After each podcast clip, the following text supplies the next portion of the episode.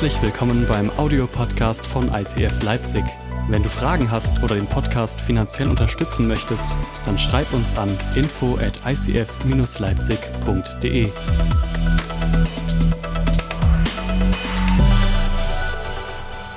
Und das ist, das ist sehr, sehr cool. Und als ich mit David telefoniert hatte, hat er gesagt, hey Alex, wir sind gerade, wenn du kommst, wir sind in der Serie Gottes Stimme hören. Und ich habe gedacht, oh, okay, wow, ja, könntest du da eine Predigt für vorbereiten oder hast du irgendwas in die, in die Richtung, was in diese Serie passt? Ich, ja, ja klar, logisch, können wir irgendwas machen.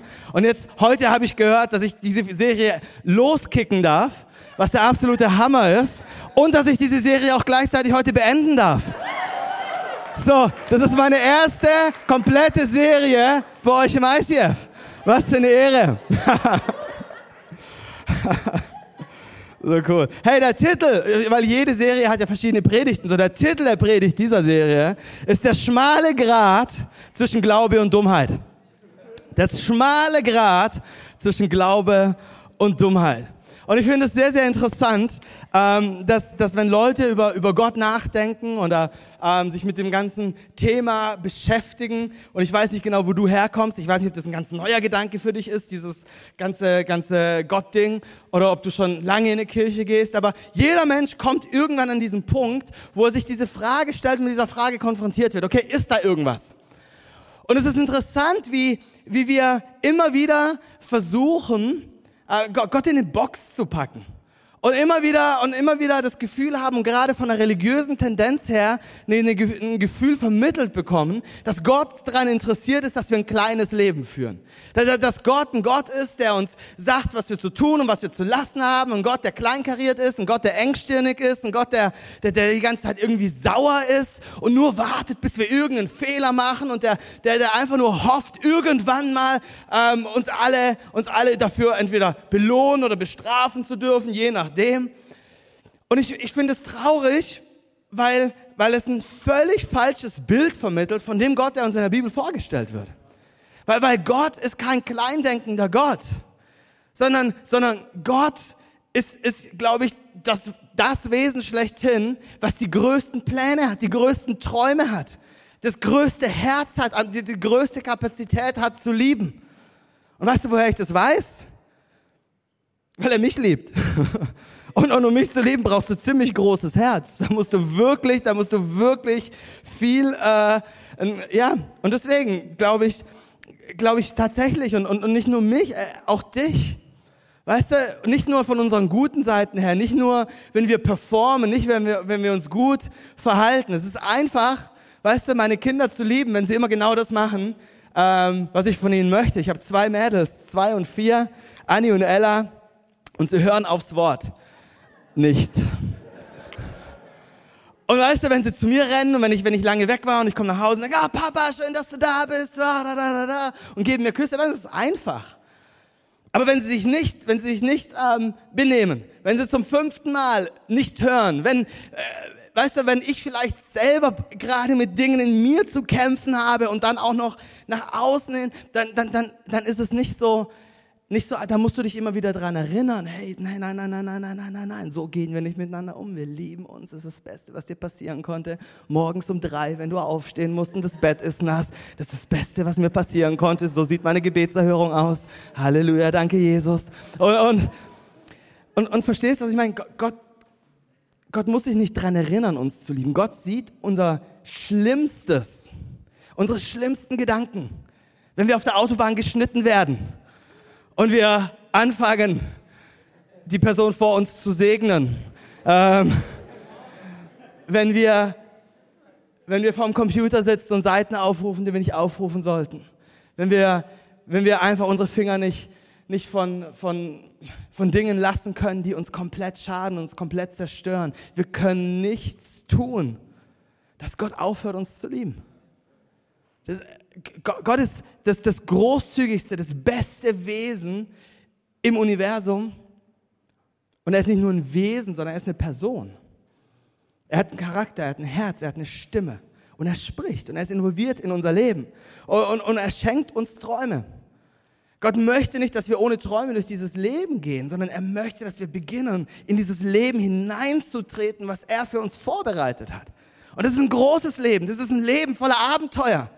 Das ist ein Leben, was, was wir so noch nicht greifen können. Und in mir gibt es so viele Ideen, in mir sprudelt so viel, wo ich manchmal denke, oh, ich möchte noch eine Firma gründen oder ich möchte, äh, ich, ich möchte, keine Ahnung, ähm, studieren. Mein Traum ist immer noch, ich bin, ich bin fast 40 und ich, ich habe immer noch diesen Traum, irgendwann nochmal studieren zu gehen.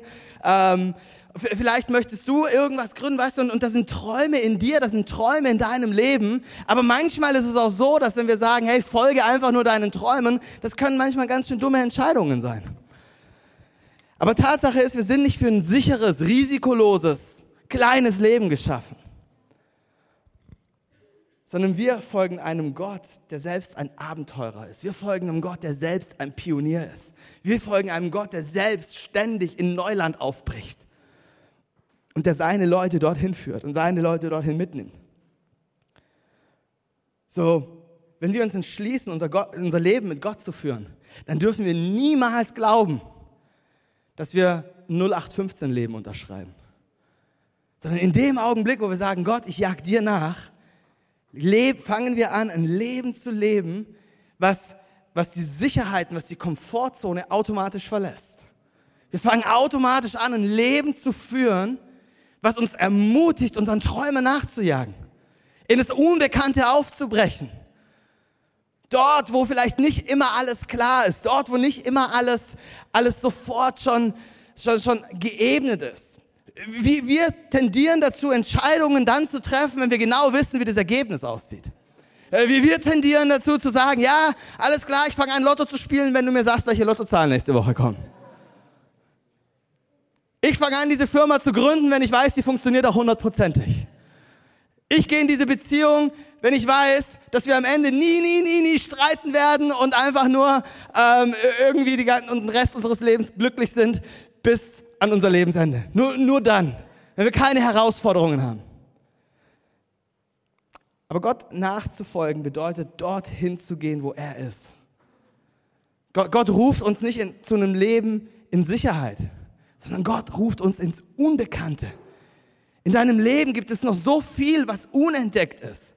So viel Neuland, so viele Personen, die du noch nicht kennst, die, die Gott in deinen Weg gelegt hat, wo er sagt, hey, eines Tages wirst du diese Person treffen, deine besten Freunde, dein vielleicht Partner, Partnerin, Ehemann, deine Kinder, deine Enkelkinder. Wer auch immer. So viele Personen, die noch auf dich warten, von denen du keine Ahnung hast, wie sehr sie dein Leben bereichern werden.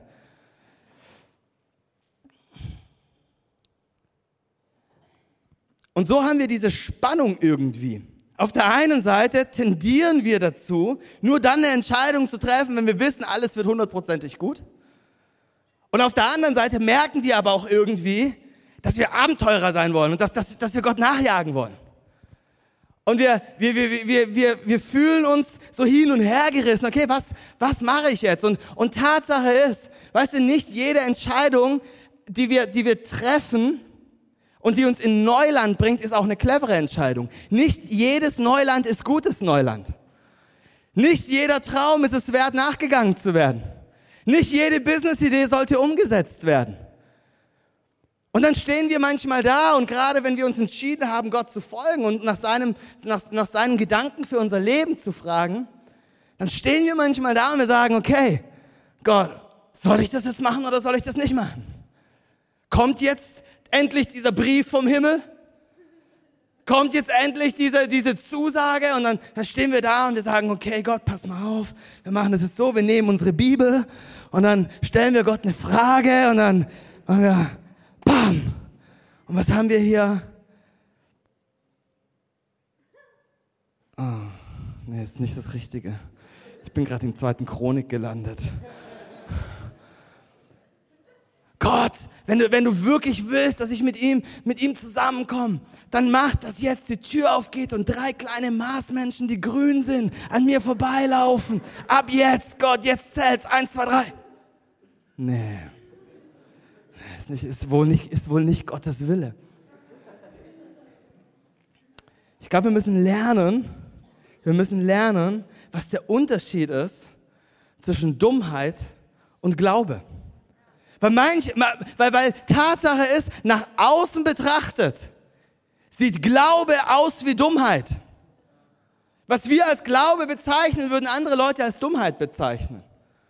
Und manchmal tarnen wir unseren eigenen Glaub, äh, unsere eigene Dummheit als Glaube. Es ist immer ein schmaler Grat. Und, und ich möchte euch eine Geschichte vorlesen.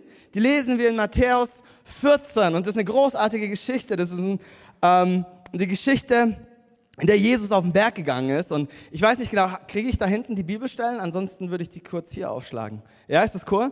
So, wir, wir können gemeinsam diesen, diesen Text lesen. Und der Kontext ist folgender. Jesus ähm, ist, ist mit, mit ein paar Leuten unterwegs gewesen und hat gesagt, hey, ich bleib noch kurz hier, aber ihr geht schon mal vor, da ist ein Boot und ihr nehmt dieses Boot und ihr fahrt einfach auf die andere Seite des Sees. Und du weißt immer, sobald Jesus sagt, geht ihr schon mal vor, da ist ein See und da ist ein Boot involviert, da, da gibt's immer Ärger. Irgendwas, irgendwas passiert da immer. Und hier ist was, hier ist was passiert ist in diesem Fall. Ähm, wir lesen ab Matthäus 14, 22. Mhm. So nun drängte Jesus die Jünger, ins Boot zu steigen, ans andere Ufer vorauszufahren. Er wollte, ähm, er war noch mit ein paar anderen Leuten zusammen, er wollte die Leute erst entlassen. So, und geht dann beten. Wir gehen weiter in den Text. Und so gehen die Jünger in dieses Boot, seine Schüler, Jünger ist ein anderes Wort für Schüler, sie, sie gehen in dieses Boot rein und sie fahren auf die andere Seite des Sees. Und das Boot befand sich schon weit draußen auf dem See und es, es, es kam ein Wind auf und es kamen Wellen auf und, und, und das Boot hatte schwer mit den Wellen zu kämpfen, weil ein starker Gegenwind aufgekommen war. Und gegen Ende der Nacht kam Jesus zu den Jüngern. Jetzt stellst du dir die Frage, wie kam er zu den Jüngern? Relativ Jesus-like. Er ging auf dem See. Und als sie ihn auf dem Wasser gehen sahen, wurden sie von Furcht gepackt und sie riefen, es ist ein Gespenst. Und sie schrien vor Angst. Aber Jesus sagte, erschreckt nicht, ich bin's. Ihr braucht euch nicht zu fürchten. Und da sagte Petrus, wenn du es wirklich bist, dann befiehl mir, auf dem Wasser zu dir zu kommen. Was für eine dumme Idee. Wer kommt auf die Idee zu sagen, Gott, wenn du es wirklich bist, dann befiehl mir, aus dem Boot zu steigen. Das einzige bisschen Sicherheit, was ich noch habe. Und auf dem Wasser zu dir zu kommen? Freaky. Und Jesus sagt, komm. Das ist eine total komische Geschichte, wenn du dir überlegst, was hier gerade passiert. Wieso sollte jemand sagen, wenn du es wirklich bist, dann befiehl mir auf dem Wasser zu dir zu kommen, dann befiehl mir, dass ich das Unmögliche möglich mache. So, was ist der Unterschied zwischen, zwischen Dummheit und Glaube? Nach außen hin ist diese Entscheidung unglaublich dumm. Nach außen hin betrachtet ist diese Entscheidung alles andere als weise. Du gehst nicht mal eben auf dem Wasser. Also ich nicht. Ich weiß jetzt nicht, wie es dir geht. Aber, aber habe ich noch nicht so häufig gemacht. Aber weißt du, worin der Unterschied liegt zwischen Dummheit und Glaube? Der Unterschied liegt nicht in der Tat, sondern der Unterschied liegt in dem Kommen.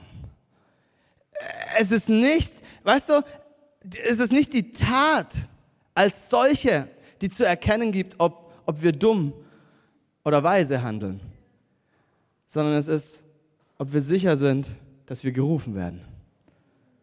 Das, das ist der springende Punkt. Weil wenn Petrus nicht gerufen worden wäre, wäre es eine unglaublich dumme Entscheidung.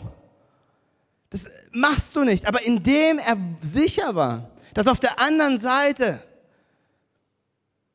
Jesus ist, hatte sich entschlossen, seine Sicherheit hinter sich zu lassen und ins Neuland aufzubrechen und etwas zu tun, was vor ihm noch nie jemand getan hat. So stelle ich mir die Frage, wenn ich Risiken eingehe, wenn du Risiken eingehst, woher weißt du, ob es Dummheit oder Glaube ist? Ha, Alex, ich gehe nicht so gern Risiken ein. Wir alle gehen Risiken ein. Zu lieben ist ein Risiko. Eine Beziehung zu führen ist ein Risiko. Eine Familie zu gründen ist ein Risiko.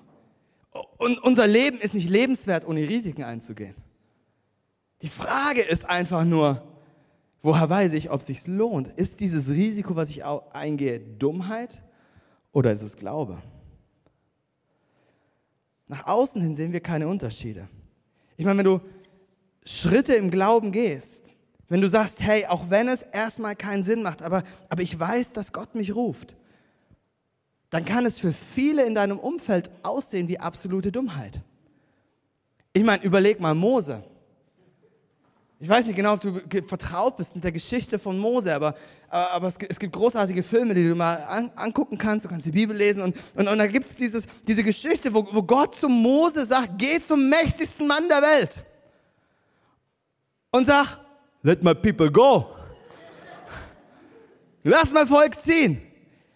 Wie dumm muss man sein? Wie naiv kann man sein? ich möchte jetzt, dass du alle, deine komplette Arbeitskraft in deinem Land ziehen lässt. 400 Jahre sind genug. Genug Pyramiden gebaut, genug komische Löwen, die aussehen wie irgendwelche Models gebaut. Fertig. Zeit ist vorbei. Lass mein Volk ziehen. Wie dumm. Es ist naiv, das zu glauben, dass das irgendwas damit passiert. Oder die Jünger, die fischen gegangen sind. Ich habe gefischt, ich habe gefischt, ich habe die ganze Nacht gefischt und habe keinen Fisch erwischt. Und sie sind draußen auf dem See und haben keinen Fisch erwischt. Und sie sind frustriert und Jesus sagt, geht nochmal fischen. Jetzt, wo es heiß ist, jetzt, wo kein Fisch mehr im Wasser ist. Geht jetzt nochmal fischen. Und sie sagen, naja, wenn du meinst, dann gehen wir nochmal fischen. Wie dumm. So viele Entscheidungen, die wir im Glauben gehen, sind für, für, für, wenn wir rational überlegen, sehen sie unglaublich dumm aus.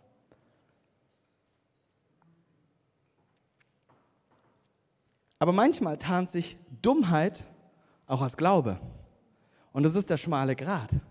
Ma manchmal wollen wir dumme Entscheidungen treffen und wir tun so, als wäre als, als wär das unglaublich heilig. Als würden wir was unglaublich Religiöses tun.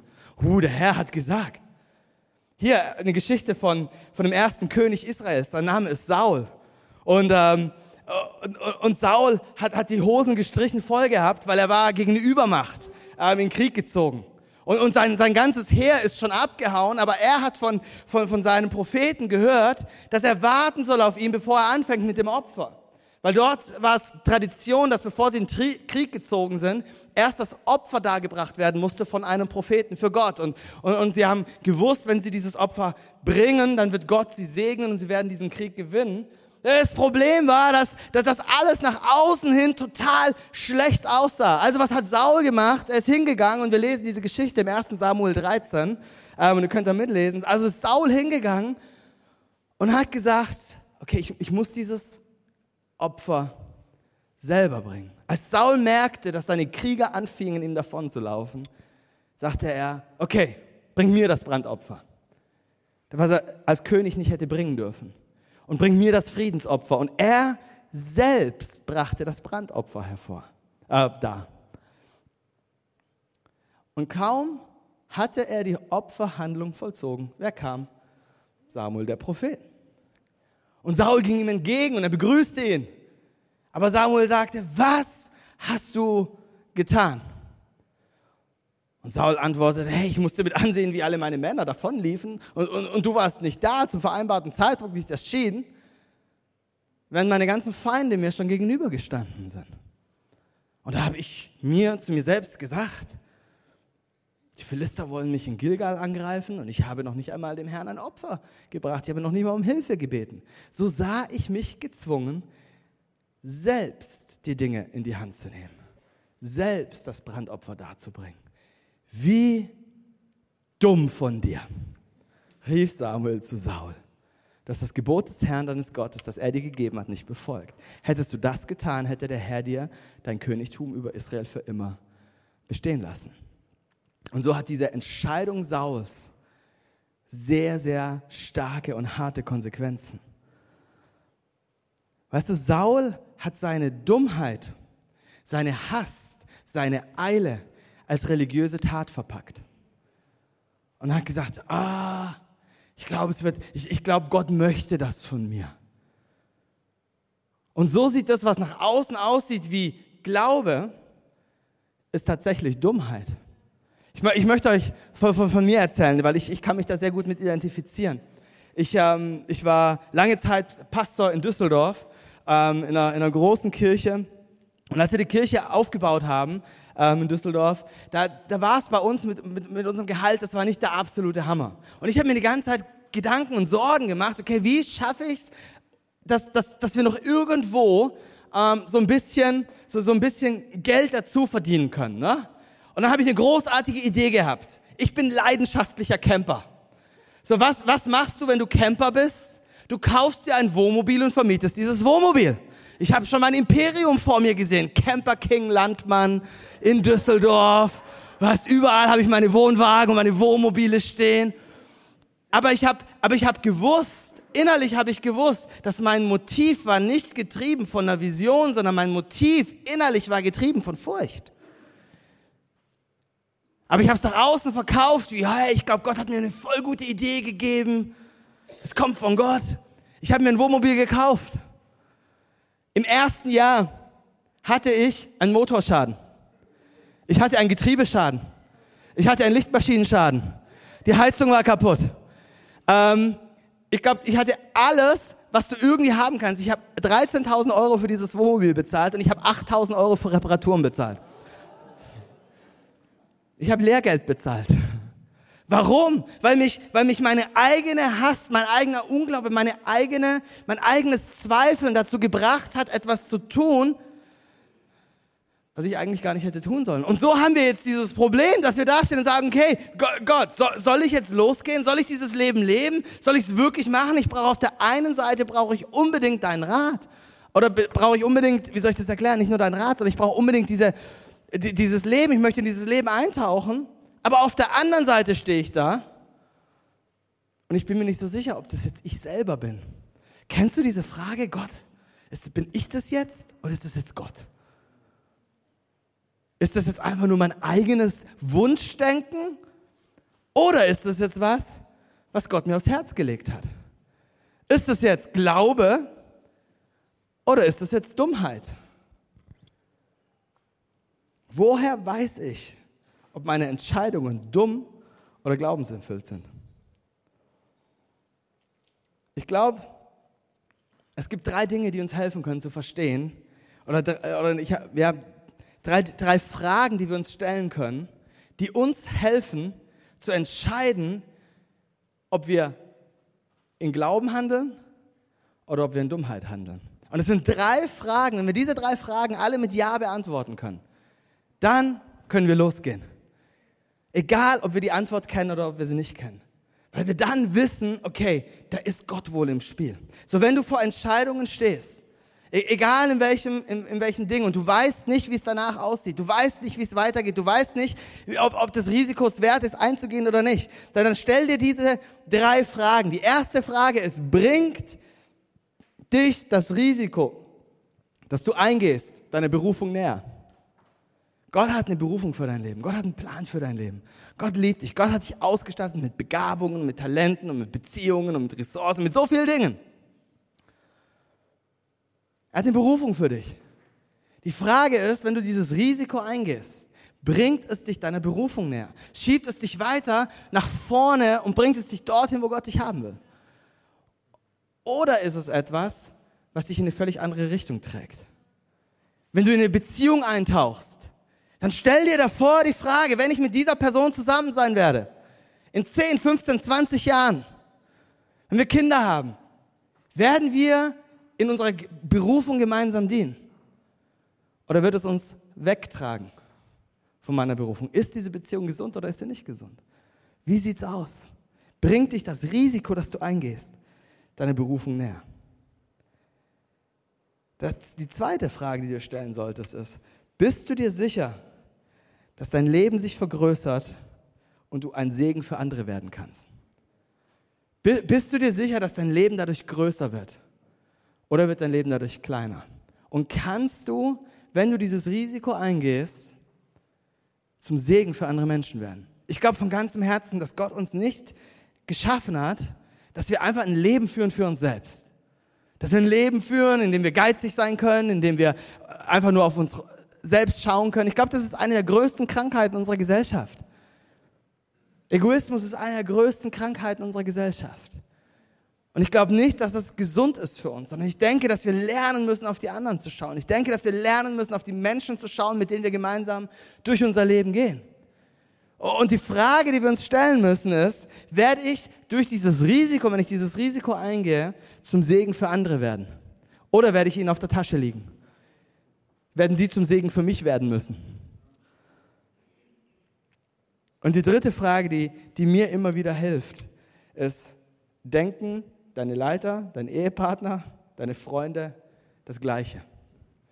Wenn wir wissen wollen, wie Gott spricht, liebe Männer, dann sollten wir auf unsere Frauen hören. ich meine das im Ernst. Ich meine das im Ernst. Und andersrum genauso. Ich glaube ich glaub von ganzem Herzen, dass, ähm, dass gute und gesunde Beziehungen uns helfen, Entscheidungen zu treffen. Weil wir haben Blindspots in unserem Leben. Wir, wir wissen viele Dinge nicht, die andere über uns sehen. Andere sehen Stärken in uns, andere sehen Schwächen in uns, über die wir uns überhaupt nicht bewusst sind. Und die Frage ist immer, was sagen Leute in meinem Leben dazu, die mir wichtig sind? Gott spricht so oft durch Leute zu uns, durch Menschen. Aber wenn wir stolz sind, dann hören wir nicht auf, oh, Gott wird mir schon sagen, Gott wird mir schon sagen, Gott wird mir schon sagen. Es gibt diese eine Geschichte von einem Ertrinkenden. Und er, ist im Meer und er, er, er kämpft mit den Wellen und er, er geht unter und dann kommt ein Fischerboot vorbei und, und, der, und der Fischer fragt diesen Mann, hey, soll ich dir helfen? Er sagt, nein, nein, nein, nein, nein, nein, Gott wird mich retten. Und er fährt weiter und dann kommt, dann kommt ein, ein, ein Rettungsboot, der LAG kommt vorbei und er, er, kämpft mit den Wellen und sagt, hey, hier ist der Rettungsring, komm. Und er, nein, nein, nein, nein, nein, Gott, Gott, Gott, Gott wird mich retten. Und er fährt weiter und dann kommt die Polizei, die Wasserschutzpolizei und sagt, oh, das ist ein Ertrinkender, komm, lass uns rausziehen. Nein, nein, fahrt weg, fahrt weg, Gott wird mich retten. Und was passiert? Der Mann stirbt, kommt in den Himmel, steht vor Gott und sagt, Gott, warum hast du mich nicht gerettet? Und Gott sagt, machst du Witze? Ich habe dir einen Fischer und vorher ein DLRG und Polizeiboot vorbeigeschickt. Und so häufig verstehen wir nicht, wie Gott arbeitet und wie Gott spricht. Warum? Weil wir nicht verstehen, dass die Menschen, die in unserem Leben sind, so oft von Gott gebraucht werden, um uns zu helfen, uns zu unterstützen und seine Weisheit weiterzugeben. So, und wenn du diese Fragen mit Ja beantworten kannst, wenn du sagen kannst, yep, jetzt ist die Zeit gekommen, dieses Risiko einzugehen. Es bringt mich meiner Berufung näher. Mein Leben wird dadurch größer und ich kann zum Segen werden für andere.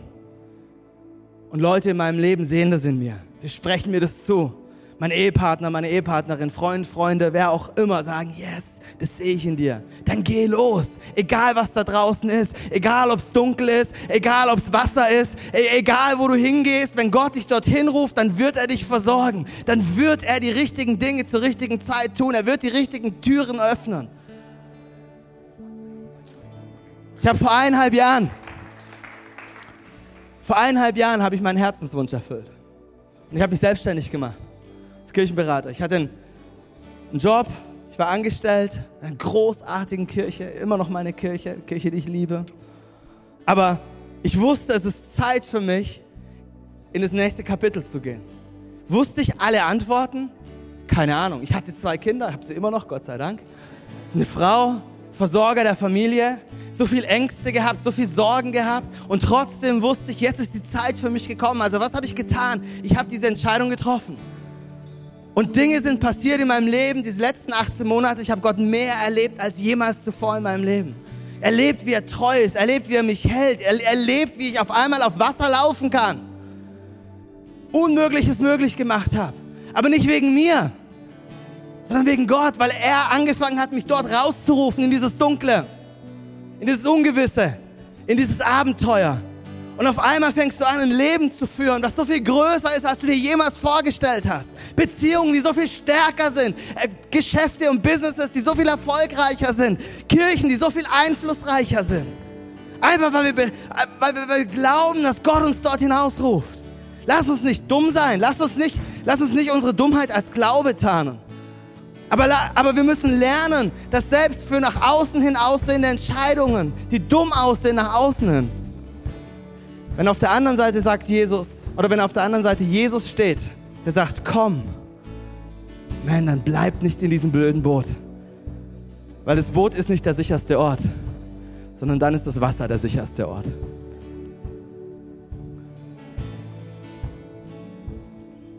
Das Gute ist, Gottes Segen ist nicht abhängig von unserer von unserer Entscheidung. Wir alle machen Fehler. Ich mache Fehler. Du hast vielleicht auch schon einen Fehler in deinem Leben gemacht.